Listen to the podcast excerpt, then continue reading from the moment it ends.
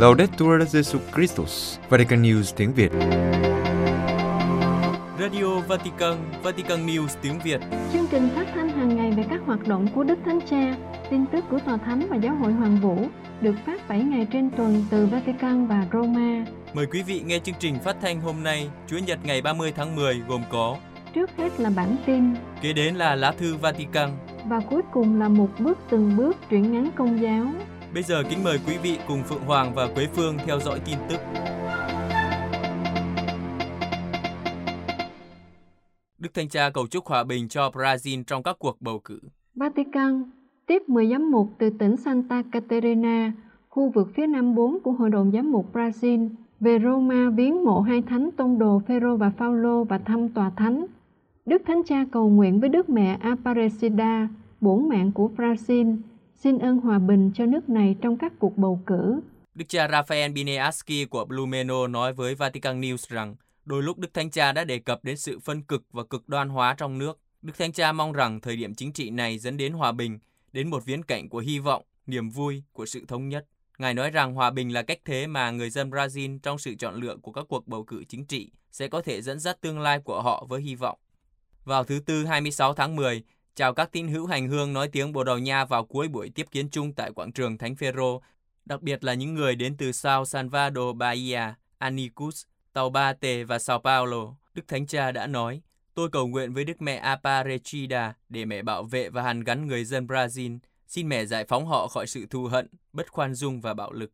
Chủ tịch của vùng Đức cha Francisco Carlos Bach, giám mục của Chovile, đã chia sẻ với Vatican News rằng Ngài đã bị xúc động bởi tình phụ tử của Đức Thánh Cha đối với họ.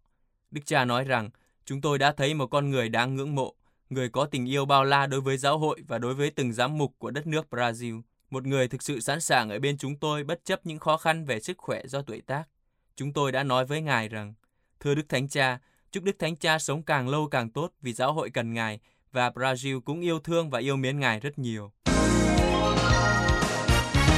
Đôi nét về giáo hội tại Bahrain trước chuyến thăm của Đức Thánh Cha. Vatican Trước chuyến tông du thứ 39 của Đức Thánh Cha Francisco tại nước ngoài, Vatican News giới thiệu một số nét về giáo hội tại Bahrain, một quốc gia vùng vịnh nơi có khoảng 80.000 người công giáo. Tương tự tại các quốc gia Hồi giáo khác trên bán đảo Ả Rập, các cộng đoàn Kitô ở Bahrain hiện diện tương đối gần đây và chủ yếu đến từ nước ngoài. Các nhân viên ngoại giao, lao động ngoại quốc, những người đến quốc đảo vùng vịnh này từ đầu những năm 1930. Ban đầu người công giáo chủ yếu đến từ các nước Trung Đông láng giềng, nhưng sau khi bùng nổ dầu mỏ tại khu vực này, hàng nghìn người nhập cư Kitô giáo từ châu Á cũng bắt đầu đến. Ngày nay, phần lớn Kitô hữu ở Bahrain chiếm khoảng 15% dân số, 70% là người Hồi giáo, là những công dân nước ngoài cư trú ở đó vì mục đích việc làm. Họ chủ yếu đến từ Iraq, Thổ Nhĩ Kỳ, Syria, Lebanon, Ai Cập, Palestine và Jordan, nhưng cũng có những người đến từ Sri Lanka, Ấn Độ, Philippines và các nước phương Tây. Tuy nhiên, Bahrain là một trong số ít các quốc gia vùng vịnh có Kitô hữu địa phương, khoảng 1.000 người, chủ yếu là người công giáo có nguồn gốc từ các nước Ả Rập láng giềng, đến Bahrain từ năm 1930 đến năm 1950 và đã có quốc tịch Bahrain. Mặc dù Hồi giáo là tôn giáo chính thức và hệ thống luật pháp của Bahrain dựa trên luật Sharia, luật Hồi giáo, các cộng đoàn Kitô giáo và các tôn giáo khác vẫn được phép tự do thờ phượng. Nhà thờ công giáo đầu tiên được xây dựng thời hiện đại ở vùng vịnh nằm ở Bahrain. Nhà thờ Thánh Tâm được xây dựng vào năm 1939 tại thủ đô Manama trên một khu đất được tiểu vương ưu ái tặng cho giáo hội công giáo. Trong những năm gần đây, một nhà thờ thứ hai đã được xây dựng tại thành phố Alawi trên mảnh đất rộng 9.000 mét vuông được vua Hamad bin Isa al Khalifa tặng cho giáo hội vào năm 2013. Nhà thờ Đức Mẹ Ả Rập hiện là nhà thờ công giáo lớn nhất trong khu vực, có sức chứa 2.300 người. Nhà thờ theo phong cách hiện đại đã được khởi công vào năm 2014 và được thánh hiến vào ngày 10 tháng 12 2021 bởi Đức Hồng Y Luis Antonio Tagle, Tổng trưởng Bộ Loan báo tin mừng với sự hiện diện của vua Hamad. Sự cởi mở trong việc đối thoại liên tôn ngày càng được chứng minh bằng tương quan ngoại giao tích cực với tòa thánh. Vương quốc Bahrain và Tòa Thánh đã thiết lập quan hệ ngoại giao vào năm 1999. Các mối quan hệ đã tiến triển đáng kể trong những năm gần đây và cụ thể là kể từ năm 2014 khi Đức Thánh Cha Francisco tiếp vua Hamad, người đã tặng Đức Thánh Cha một mô hình nhà thờ Đức Mẹ Ả Rập và chính thức mời Ngài đến thăm vương quốc. Theo thông cáo của Văn phòng báo chí Tòa Thánh về cuộc gặp gỡ đó, Đức Thánh Cha và nhà vua đã thảo luận về hòa bình và ổn định ở Trung Đông và đóng góp tích cực của cộng đoàn Kitô giáo cho đất nước. Người công giáo cư trú tại Bahrain hiện nay thuộc quyền của đại diện tông tòa Bắc Ả Rập. Trước đây là một phần của hạt đại diện tôn tòa Ả Rập từ năm 1889 đến năm 1953, sau này là phủ doãn tôn tòa và sau đó là hạt đại diện tôn tòa Kuwait được thành lập vào năm 2011 với trụ sở chính được đặt tại thành phố Madinat ở Kuwait. Hiện nay có khoảng 65 linh mục đang làm việc tại hạt điện tôn Tòa, Bắc Ả Rập. Đa số là các tu sĩ dòng Francisco Cappuccino và được hỗ trợ bởi các tu sĩ nam nữ thuộc các hội dòng khác. Công việc của giáo hội địa phương bao gồm các hoạt động mục vụ và một số sáng kiến từ thiện do các nhóm và hiệp hội giáo xứ thực hiện. Ngoài một trường học, giáo hội công giáo không điều hành các cơ sở giáo dục hoặc y tế. Cây thông và hang đá Giáng sinh được dựng tại quảng trường Thánh Phêrô do các thành phố của Ý tặng. Vatican vào ngày 3 tháng 12, một hang đá Giáng sinh hoàn toàn bằng gỗ có nguồn gốc từ làng Sutrio thuộc tỉnh Udine và một cây thông cao khoảng 30 mét từ ngôi làng nhỏ trên núi Rosello thuộc miền Abruzzo sẽ được dựng tại quảng trường Thánh Phêrô để chuẩn bị cho lễ Giáng sinh. Tại thính đường Phaolô 6 sẽ có một hang đá Giáng sinh được chính phủ Guatemala tặng. Cảnh Giáng sinh này gồm có thánh gia và ba thiên thần. Tất cả đều được các nghệ nhân làm bằng tay theo tinh thần tôn trọng truyền thống Guatemala với các tấm vải màu lớn, trong đó nổi bật là màu vàng và các bức tượng bằng gỗ. Lễ khánh thành hang đá Chúa Giáng sinh và thắp sáng cây thông Noel sẽ được tổ chức tại quảng trường Thánh Phêrô vào lúc 5 giờ chiều thứ Bảy, ngày 3 tháng 12, do Đức Hồng Y Fernando Verges Anzaga, Chủ tịch Phụ Thống đốc Thành Vatican chủ sự, cùng với sự hiện diện của Sir Raffaella Petrini, Tổng Thư ký Phụ Thống đốc. Vào sáng ngày 3 tháng 12, các phái đoàn Sutrio, Rosello và Guatemala sẽ được Đức Thánh Cha Francisco tiếp kiến để giới thiệu các quà tặng của họ. Hang đá Giáng sinh của làng Sutrio hoàn toàn bằng gỗ, với hang đá là một hình bán cầu, nơi đặt tượng thánh gia. Xung quanh đó sẽ có các tượng nhân vật có kích thước bằng người thật. Cũng sẽ có các nhân vật thực hiện các công việc hay cử chỉ biểu tượng. Tượng Chúa Hài Đồng có những nét cổ điển của một em bé được quấn trong khăn và nằm trong máng cỏ. Đức Mẹ trong tư thế quỳ gối được đặt bên trái Chúa Hài Đồng. Đầu Đức Mẹ choàng khăn và cánh tay dang rộng để chỉ đấng cứu thế. Thánh Du Xe được đặt đứng bên phải Chúa Hài Đồng, một tay cầm gậy và tay kia cầm một chiếc đèn lồng nhỏ để soi hang đá. Cũng có những con bò và lửa bên cạnh Đức Mẹ và Thánh Du Xe. Trong số các nhân vật có người thợ mộc để vinh danh tất cả các nghệ nhân của thị trấn Sutrio. Một nghề thủ công điển hình của nữ giới ở Carnia được thể hiện bởi người thợ dệt, đứng sau khung cửi quan sát Chúa Giáng sinh. Còn có Kramar, một nghề buôn bán lưu động cổ xưa, mang chiếc rương trên vai đi bộ từ làng này sang làng khác. Trong cảnh Giáng sinh, nhân vật Kramar đang hướng về Chúa Giáng sinh. Còn có hai nhân vật biểu tượng, một người đỡ một người khác đứng dậy để tiếp tục hành trình đến hang đá. Hình ảnh này muốn nhắc lại tình liên đới được thực hiện đặc biệt ở những nơi như vùng núi. Các đồ vật trang trí cây thông Giáng sinh được thực hiện bởi các thiếu niên của cơ sở phục hồi chức năng tâm thần La Quadrifoglio. Đó là một nơi các thiếu niên được hoàn toàn hòa nhập vào kết cấu xã hội của Rosello, có thể tham gia vào một lộ trình phục hồi chức năng cá nhân, bắt đầu từ việc quan sát và ngăn chặn các triệu chứng rối loạn do chức năng bệnh lý của họ để đạt được quyền tự chủ tối đa trong cuộc sống hàng ngày. Cây thông và những hang đá Giáng sinh được trưng bày cho đến hết mùa Giáng sinh, tức là đến lễ Chúa Giêsu chịu phép rửa vào Chúa Nhật ngày 8 tháng 1 năm 2023. Các giám mục châu Á nhấn mạnh việc cần tiếp cận với giới trẻ trên Facebook, TikTok. Thái Lan trả lời câu hỏi được hãng tin Likas nêu lên bên lề đại hội của Liên hội đồng giám mục Á Châu, giới trẻ ở đâu? Đức Hồng Y Sakbo nói rằng họ trên Internet, trên Facebook và chúng ta cần phải loan báo tin mừng cho giới trẻ ở nơi họ ở. Đức Hồng Y Chủ tịch Liên Hội đồng Giám mục Á Châu nói rằng các lãnh đạo giáo hội, linh mục và giám mục cần học cách sử dụng các nền tảng truyền thông xã hội bao gồm Facebook và TikTok để có thể đến với người trẻ. Theo Đức Hồng Y, Trong thời gian đại dịch, chúng ta đã học rất nhiều, đã phải sử dụng Internet. Ngài kêu gọi các lãnh đạo giáo hội đảm nhận việc rao giảng trực tuyến, đặc biệt là để tiếp cận giới trẻ. Gregory Pravin, một nhân viên mục vụ giới trẻ của Tổng giáo phận Kuala Lumpur, đã nói về cách đại dịch khiến mọi người sống trong một thế giới kỹ thuật số, chủ nghĩa cá nhân, tự cung tự cấp, không khao khát Chúa. Pravin đưa ra thách đố cho các vị lãnh đạo giáo hội thay đổi câu chuyện từ những người trẻ vắng mặt thành tôi vắng mặt với những người trẻ và hơn là những mục tử và trở thành những người tìm kiếm. Pravin nhấn mạnh sự cần thiết phải tạo ra các cấu trúc mới và phát triển các công cụ và phương pháp sẽ hướng dẫn giới trẻ trở lại với trải nghiệm đầy đủ của giáo hội. Quý vị vừa theo dõi bản tin ngày 30 tháng 10 của Vatican News tiếng Việt. Vatican News tiếng Việt Chuyên mục Lá thư Vatican Dư âm hiệp định tạm thời giữa Tòa Thánh và Trung Quốc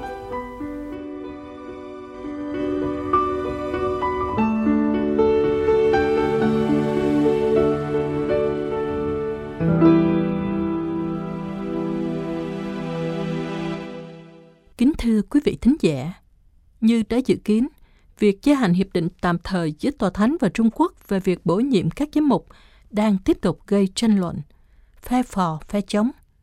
Tòa Thánh ý thức điều đó và tiếp tục con đường đối thoại với hy vọng rằng giúp đỡ các tín hữu công giáo tại Trung Quốc trong hoàn cảnh khó khăn.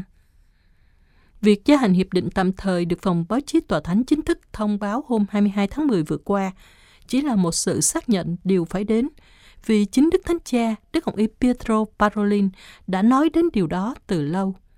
Thông cáo nói rằng, sau những cuộc tham vấn thích hợp và lượng định, Tòa Thánh và Trung Quốc đã thỏa thuận gia hạn thêm 2 năm hiệu lực của Hiệp định tạm thời về việc bổ nhiệm các giám mục đã được ký kết ngày 22 tháng 9 năm 2018 và được gia hạn lần đầu tiên ngày 22 tháng 10 năm 2020 phía Vatican có ý hướng tiếp tục đối thoại tôn trọng và xây dựng với phía Trung Quốc để thực thi cách hiệu quả hiệp định vừa nói và phát triển hơn những quan hệ song phương nhằm tạo điều kiện cho sứ mạng của giáo hội công giáo và thiện ích của nhân dân Trung Quốc. Kèm theo thông cáo này là giải thích của Đức Hồng Y Parolin trong cuộc phỏng vấn cùng ngày dành cho Đài Vatican – và hôm sau đó là cuộc phỏng vấn của Đức Hồng Y Luis Antonio Tagle thuộc Bộ Loan báo tin mừng dành cho hãng tin Fides của Bộ. Từ phía Mỹ, trong số những phê bình mạnh mẽ việc gia hạn hiệp định, người ta phải kể đến lập trường của ông Stephen Schneck, một tín hữu công giáo, Chủ tịch Ủy ban Hoa Kỳ về tự do tôn giáo quốc tế, một cơ quan độc lập lưỡng đảng, theo dõi và phúc trình cho chính phủ và quốc hội Mỹ về các vấn đề tự do tôn giáo trên thế giới. Ông Snack được Tổng thống Joe Biden bổ nhiệm hồi tháng 6 năm nay và là người thứ 9 làm chủ tịch ủy ban này. Trong cuộc phỏng vấn dành cho trang mạng Crooks ở Mỹ hôm 26 tháng 10 vừa qua, ông Snack nói, Tôi rất thất vọng vì quyết định của Vatican gia hạn hiệp định tạm thời với Trung Quốc. Trong tư cách là người công giáo, tôi hiểu rằng Vatican muốn đi đường dài ở đây, chứ không nghĩ tới những hoàn cảnh bây giờ. Nhưng tôi nghĩ những hiệp định như vậy không mang lại sự cải tiến nào về tự do tôn giáo cho các tín hữu công giáo tại Trung Quốc. Và tôi nghĩ Tòa Thánh thực sự phải xét lại quyết định nhảy chung với Tập Cận Bình trong toàn vụ này. Báo Krupp nhắc lại rằng sau khi hiệp định tạm thời được ký với Tòa Thánh hồi tháng 9 năm 2021, các viên chức nhà nước Trung Quốc ở các vùng khác nhau đã tháo gỡ các thánh giá và phá hủy các thánh đường. Các tín hữu và giáo sĩ công giáo hầm trú bị sách nhiễu và cầm tù. Ông Tập Cận Bình bị mạnh mẽ phê bình vì đã giám sát cuộc bắt hại các tín hữu tại nhiều nơi ở Trung Quốc, kể cả các tín hữu Kitô và những người Hồi giáo Duy Ngô Nhĩ ở Tân Cương. Trong khi du nhập các quy luật ngặt nghèo hơn về việc hành đạo, ông Tập Cận Bình tuyên bố rõ ràng mục đích của ông là phổ biến các đạo giáo với đặc tính Trung Hoa, Trung Hoa hóa năm tôn giáo chính thức được chính phủ giám sát, kể cả Hội Công giáo yêu nước. Và ông Snack nói thêm, tôi không thể tưởng tượng những gì đang xảy ra là điều bỏ công đối với tương lai. Trong thực tế, tôi đi xa hơn và nói rằng tôi có cảm tưởng trong thực tế, Trung Quốc đang dùng hiệp định này để đàn áp hơn nữa các tín hữu công giáo hầm trú ở nước này. Và nếu đúng như vậy, thì Vatican đang thực sự thua cuộc và chẳng được lợi gì. Đó là ý kiến riêng của tôi. Ký giả Andrea Gagliarducci ở Ý chuyên về hoạt động của Tòa Thánh trong một bài được hãng tin công giáo CNA truyền đi hôm 26 tháng 10 vừa qua, đã ví hiệp định giữa Tòa Thánh và Trung Quốc phần nào giống như hiệp định năm 1964 giữa Tòa Thánh với Hungary dựa trên một nghiên cứu của giáo sư Andras Fejerdi. Thời đó, Đức ông Casaroli là Thứ trưởng Ngoại giao của Tòa Thánh, sau là Hồng Y Quốc vụ Khanh, đã đặt trách thương thảo với nhà nước Cộng sản Hungary, đã nhận định rằng vấn đề không phải là thiết lập modus vivendi, một cách thức để sống cho giáo hội tại Hungary, nhưng là một modus non moriendi, một phương thế để khỏi chết. Có nhiều tương đồng giữa Hiệp định Tòa Thánh Hungary với Hiệp định tạm thời giữa Tòa Thánh và Trung Quốc hiện nay. Văn bản hiệp định đó cũng không được công bố. Với hiệp định này, nhà nước Hungary được thanh danh với quốc tế, nhưng phía Tòa Thánh không được gì đáng kể. Tòa Thánh không hài lòng với những kết quả đạt được. Một bình luận khác được báo chí nói đến là lập trường của cha Gianni Rivelle, thừa sai thuộc Hội Giáo hoàng truyền giáo Milano, gọi tắt là Pime. Cha từng là thừa sai lâu năm tại Hồng Kông và giảng dạy thần học tại Trung Quốc, Macau và Đài Loan. Trong một bài gồm hai phần được hãng tin Asia News truyền đi hôm 22 và 24 tháng 10 vừa qua, sau khi có hiệp định tạm thời giữa Tòa Thánh và Trung Quốc được gia hạn thêm 2 năm, cha Rivelle cho biết cha không có ý cổ võ phải ngưng hiệp định, nhưng nhắm cung cấp thêm thông tin về tình trạng khó khăn của các cộng đoàn công giáo tại Trung Quốc, mặc dù có hiệp định này. Cha kể rằng điều đặc biệt đau thương là việc đăng ký dân sự với nhà nước Trung Quốc mà thành phần của giáo hội công khai và các linh mục, giám mục thuộc các cộng đoàn công giáo hầm trú phải làm nếu muốn ra khỏi tình trạng này. Nếu không đăng ký thì họ không thể nào làm việc một vụ trong nhà thờ – không phải chỉ đăng ký nơi thờ phượng, nhưng cả nhân sự sau khi hiệp định được ký kết. Văn bản mà các linh mục và giám mục phải ký nhận khi đăng ký có khẳng định sự độc lập của giáo hội công giáo tại Trung Quốc đối với tòa thánh. Các quan chức nhà nước tạo sức ép với các giáo sĩ ấy và nói rằng hiệp định với tòa thánh khuyến khích đăng ký như thế. Nhưng đó là điều hoàn toàn không đúng sự thật – sự kiện cho đến nay văn bản hiệp định giữa Tòa Thánh và Trung Quốc không được công bố, gây khó khăn cho các giáo sĩ ấy vì họ không có bằng cớ để phủ nhận điều mà các quan chức nhà nước nói. Tòa Thánh đã can thiệp về vấn đề này trong một tuyên ngôn ngày 28 tháng 6 năm 2019 và khẳng định rằng từ độc lập ở đây không được hiểu là độc lập với Tòa Thánh, nhưng phải hiểu là tự quản trị và thông cáo của tòa thánh nhìn nhận rằng vì lý do lương tâm, các linh mục và giám mục có thể từ chối không ký vào văn bản như thế. Tuy nhiên, ai không ký thì bị nhà nước trả đũa bằng nhiều cách. Ví dụ họ làm cho những ứng dụng điện thoại di động để mua vật dụng hoặc làm bao nhiêu điều khác trong đời sống thường nhật không sử dụng được nữa. Một điều cản trở cuộc sống thường nhật vì hiện nay hầu hết các giao dịch tiền bạc đều thực hiện bằng điện tử ở Trung Quốc. Mặt khác, một số linh mục giám mục đã đăng ký, nay đang đau khổ vì sự phê bình của thân nhân và các thành phần trong cộng đoàn liên hệ chống đăng ký. Và họ coi đây là điều không thể chấp nhận được đối với các tín hữu công giáo chân thành. Một số người bạn của cha Crivelle cho biết, nếu tòa thánh phủ nhận hiệp định, thì có thể các tín hữu công giáo ở Trung Quốc sẽ gặp khó khăn và bị trả đũa tệ hơn nữa – vì thế, theo họ, hiệp định là một điều tai hại nhỏ hơn để tránh một thiệt hại lớn hơn. Và tóm lại, theo cha, đây là một thỏa thuận mà trong đó một bên áp đặt và bên kia phải chịu. Nếu đúng như thế, thì hiệp định có một hậu quả trái ngược, tức là làm cho giáo hội không tự do hơn, nhưng bớt tự do hơn. Đức Hồng Y Parolin trong cuộc phỏng vấn sau khi công bố sự gia hạn hiệp định đã giải thích rằng Đức Thánh Cha Francisco với quyết tâm và sự nhìn xa trong rộng, kiên nhẫn, đã quyết định tiến bước trên con đường này không phải với ảo tưởng tìm được sự hoàn hảo trong những quy luật của con người, nhưng với hy vọng cụ thể là có thể đảm bảo cho các cộng đoàn công giáo Trung Quốc, kể cả trong bối cảnh rất phức tạp, sự hướng dẫn của các chủ tranh xứng đáng và thích hợp với công tác được ủy thác cho họ.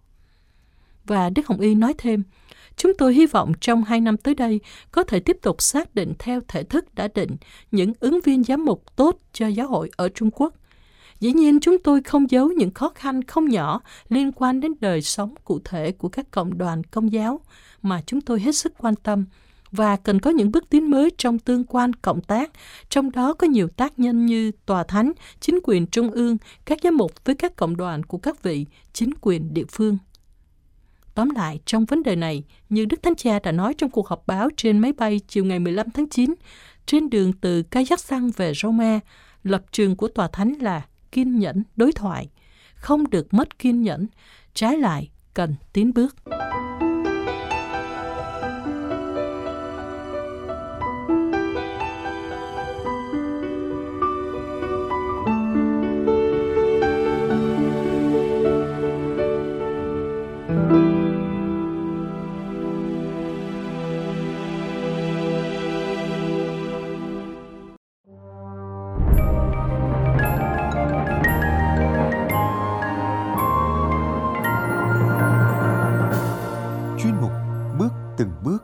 Chuyện ngắn nhà đạo của Vatican News tiếng Việt.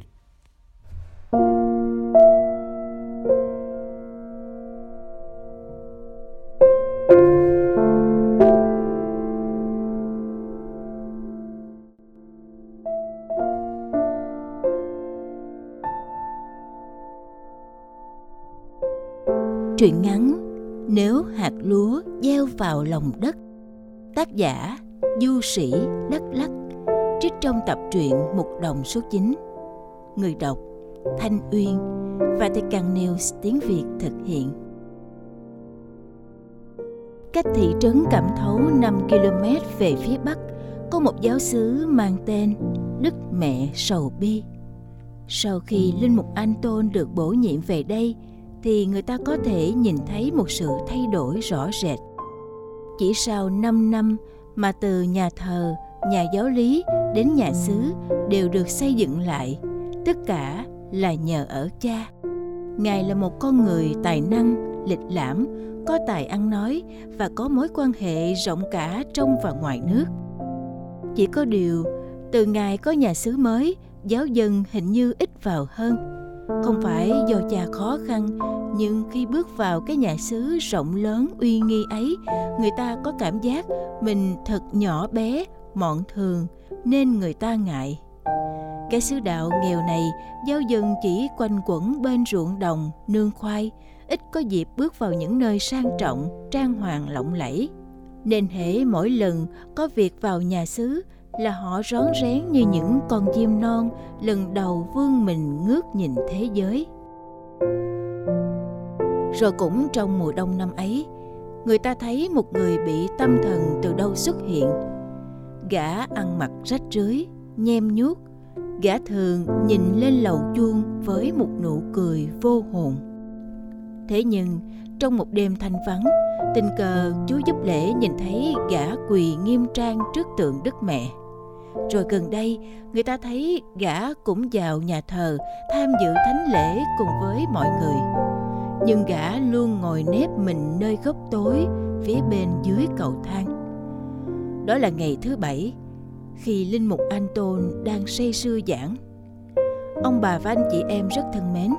Chúa Giêsu đã hạ sinh trong nghèo khó, lớn lên trong từng lớp bình dân hèn mọn, rồi kết thúc cuộc đời dương thế trong đau đớn ê chề, không miếng vải che thân.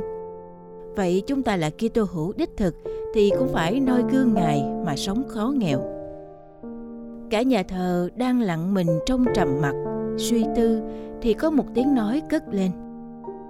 Nếu một linh mục luôn sao giảng về đức kitô khó nghèo, nhưng chính mình lại sống trong giàu sang, thì sao giảng tin mừng đã trở thành sao giảng tin buồn mất rồi? Cả nhà thờ đột ngột đổ dồn cái nhìn về phía tiếng nói cất lên như một phản xạ. Thì ra đây là gã tâm thần ấy. Hai thanh niên trai tráng nhanh chóng xốc nách xách gã ra ngoài và đóng sầm cánh cửa lại. Cũng từ đó, gã biến mất như một tên trộm, không ai trong xóm đạo còn nhìn thấy gã nữa. Một tuần sau đó, trong một chiều đông lạnh lẽo, người ta nhìn thấy một ông cụ trạc tuổi ngoài 70, dáng người ốm yếu, đang rảo bước tìm con. Rồi ông bước tới gõ cửa nhà xứ. Thưa cha, con đang đi tìm đứa con trai của con. Nó bị tâm thần và nó đã bỏ nhà đi mấy tháng nay rồi. Ông cụ xích xoa bàn tay cho đỡ lạnh rồi nói tiếp. Con được người ta mách cho là một vài tuần trước nó ở đây nên con đến để nhờ cha giúp. Vị linh mục hiểu ra câu chuyện, ngài nói. Đúng vậy, thời gian trước có một người tâm thần vẫn thường lang thang trong xóm đạo này. Nhưng cả tuần nay thì không ai thấy nữa, cũng chẳng ai biết anh ta đi về đâu. Vậy tôi biết giúp ông như thế nào đây? Ông lão tỏ vẻ thất vọng. Ông ước gì mình đến đây trước một tuần thôi là đã gặp được đứa con tội nghiệp của mình rồi. Nhưng rồi ông cụ như sực nhớ ra điều gì đó. Thưa cha, còn có mang theo bức hình của con trai con. Xin cha hãy photo ra và gửi đi các xứ lân cận giúp con. Một tuần thì con nghĩ con trai con chưa đi xa được đâu. Con xin cha giúp đỡ. Ông nói như một lời van xin. Vị linh mục có lẽ cũng hiểu được nỗi lòng của ông, nên ngài gật đầu đồng ý. Rồi ông cụ móc ra trong người một tấm hình được bọc cẩn thận trong nhiều lớp ni lông. Trong bức hình là hai chàng thanh niên đang quỳ gối trước tượng Đức Mẹ Sầu Bi. Vì bức hình chụp ngang nên khuôn mặt người thứ hai bị che khuất phần nửa. Ông lão vừa đưa cho Linh Mục xem vừa nói, Đây là tấm hình con trai con Tuy đã cũ rồi nhưng con không có tấm hình nào mới hơn cả khi vị Linh Mục nhìn thấy bức hình Thì ngài bỗng giật nảy người Khuôn mặt tái nhợt, bàn tay run rẩy. Phải một lát sau, ngài mới lấy lại được bình tĩnh. Người thứ ba chứng kiến được câu chuyện này là chú giúp lễ nhưng tại sao ngài lại run rẩy như vậy khi nhìn thấy tấm hình thì đó vẫn là bí mật sau cuộc gặp gỡ với ông cụ thì cha Anton như một người hoàn toàn đổi khác. Việc đầu tiên là ngài bán chiếc Mercedes C-Class để xây nhà tình thương cho người nghèo. Rồi người ta cũng không còn nhìn thấy chiếc đồng hồ Rolex trên tay ngài nữa. Những bài giảng trước đây thường mang tính cách giáo huấn về phán, chỉ trích. Này lại như những lời chia sẻ, những tâm sự nhẹ nhàng sâu lắng. Rồi mỗi chiều thay vì quanh quẩn ở sân sau nhà xứ, nơi có một vườn cây cảnh và những chiếc lồng chim đủ màu đủ loại, thì nay cha lại đạp xe đi thăm hỏi từng gia đình. Hễ nhà ai có người ốm đau là cha tới động viên, an ủi. Những bạn trẻ đi học, đi làm xa, khi có dịp về quê, nhiều lúc chưa kịp vào nhà xứ chào cha, thì ngài đã đến nhà hỏi han chuyện học hành, chuyện công việc tại sao cha lại đột nhiên thay đổi như vậy đó là một câu hỏi lớn mà chẳng ai có câu trả lời cả xóm đạo từ đầu làng tới cuối xóm, đầu đầu cũng bàn tán về sự thay đổi của cha Anton. Có người cho rằng, chắc là ông thánh nào đó đã nhập vào ngài. Người khác lại nghĩ, tôi đoán là Chúa đã hiện ra với ngài. Chỉ duy nhất Chúa giúp lễ biết là cha đã thay đổi từ khi ngài nhìn thấy bức hình. Nhưng căn nguyên, ý nghĩa gì đã tác động đến cha ở nơi bức hình ấy thì cậu lại không biết. Sau mùa Giáng sinh năm đó, được tin cha Anton sẽ thuyên chuyển đi nơi khác, cả xóm đạo lại xôn xao cả lên. Đây đâu phải là mùa thuyên chuyển linh mục. Cả giáo hạt cẩm thấu này có sứ đạo nào thay đổi chủ chăng đâu. Rồi ngài sẽ chuyển về đâu? Những câu hỏi đó lại là đề tài bàn luận cả xóm đạo nghèo. Rồi cái ngày ấy cũng đến. Cha ra đi, trên tay chỉ cầm theo một vali nhỏ. Lúc cha đi rồi, người ta mới biết được việc thuyên chuyển ấy là như thế này. Có một giáo điểm sát ở biên giới Lào. có khoảng 15 gia đình công giáo. Nhưng lâu rồi không có linh mục tới nên niềm tin cũng mai một dần. Ở đó, các thế hệ sau đều không được chịu các bí tích theo giáo luật. Vì thế, Đức cha muốn có một linh mục về phục vụ nơi này. Nhưng nơi miền sơn cước hẻo lánh ấy, cuộc sống vô cùng khó khăn. 30% người dân ở đây mắc bệnh lao phổi. Cứ 10 người thì có một người chết vì bệnh sốt rét. Cuộc sống đang trong tình trạng thiếu nước và thực phẩm trầm trọng. Vì khó khăn như thế nên đức cha đắn đo, không biết phải đặt trách nhiệm lớn lao ấy lên vai vị linh mục nào. Chính cha Anton đã hiểu được điều khó xử ấy nên ngài xin tình nguyện về đây phục vụ. Khi biết được tin đó thì sứ đạo Đức Mẹ Sầu Bi lại càng thương cha hơn. Đi đâu cũng nghe người ta nói những điều tốt đẹp về Ngài. Rồi thời gian lặng lẽ trôi. Chú giúp lễ ngày nào, nay đã trở thành một khách hành hương. Vì trong lòng cậu vẫn luôn bị ám ảnh về bí mật của bức hình năm xưa. Nên cậu vừa đi, vừa dò hỏi ở các linh mục mà cậu có dịp gặp. Cuối cùng, cậu cũng xin được địa chỉ chính xác giáo điểm nơi cha Anton đang phục vụ. Vượt qua một lộ trình khúc khỉu quanh co, cuối cùng cậu cũng đã đến nơi. Cậu đến trong lúc cha đang xới đất trồng rau. Từ đằng xa, cha đã nhận ra cậu. Ngài bỏ cuốc và đi về phía cậu. Vẫn nụ cười ấy, nhưng cha đã già và gầy đi nhiều làn da hồng hào năm xưa nay đã trở nên đen cháy. Trong đêm đó, cậu đưa câu chuyện về bức hình năm xưa ra hỏi cha thì mới hay sự thật. Bức hình ấy được chụp ở Đại Chủng Viện. Hai thanh niên trong hình chính là người tâm thần và cha. Cha dừng lại một lúc rồi nói tiếp. Ngày trước, cha và người tâm thần kia cùng học một khóa. Hai chúng tôi là một đôi bạn thân. Chúng tôi đã quỳ trước tượng đức mẹ sầu bi và hứa với nhau rằng, nếu sau này làm linh mục thì sẽ sống trọn với chức vụ của mình, không màng danh vọng, tiền bạc. Cha thở dài một cách mệt mỏi. Nhưng khi cha được thụ phong linh mục rồi thì cha lại quên đi lời hứa năm xưa.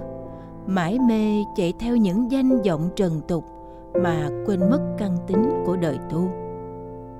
Thật may thay, người bạn tội nghiệp và ông cụ đã xuất hiện như những thiên thần để nhắc lại cho cha lời hứa đó. Cậu giúp lễ năm xưa vô cùng bất ngờ khi biết được sự thật ấy. Vậy tại sao người bạn đó của cha lại bị bệnh vậy cha? Cậu thắc mắc. Chuyện này buồn lắm con à. Gần đến ngày chịu chức, thì đức cha nhận được lá thư của một cô gái. Lá thư ấy tố cáo rằng, người bạn của cha đã có những hành vi không đúng chuẩn mực đạo đức trong cuộc sống ngoài đời. Tuy mọi người đều biết với đức tính của anh ấy, thì đây chỉ là lá thư vu khống nhưng theo giáo luật vẫn phải đình chỉ việc truyền chức để điều tra.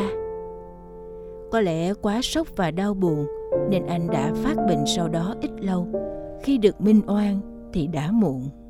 Ô, thật đáng buồn. Cậu thốt khẽ. Cậu ở lại với cha được một tuần rồi cũng phải từ giả cha mà tiếp tục hành trình. Trước khi đi, cậu hỏi. Cha ơi, cha có lời nhắn gửi gì cho thế hệ tu sĩ trẻ hiện nay không ạ? À? Cha liền mở cuốn sách nguyện, lấy ra tấm hình ấy và đưa cho cậu. Mặt sau tấm hình là câu nói của người tâm thần năm xưa. Nếu một linh mục luôn sao giảng về Đức Kitô khó nghèo, nhưng chính mình lại sống trong giàu sang, thì sao giảng tin mừng đã trở thành sao giảng tin buồn mất rồi. Lần chia tay ấy cũng là lần từ biệt cha sau cùng. Bởi một thời gian sau, trong một ngày lúc cậu đang sông rủi nơi phương xa thì nhận được email của đứa em gái.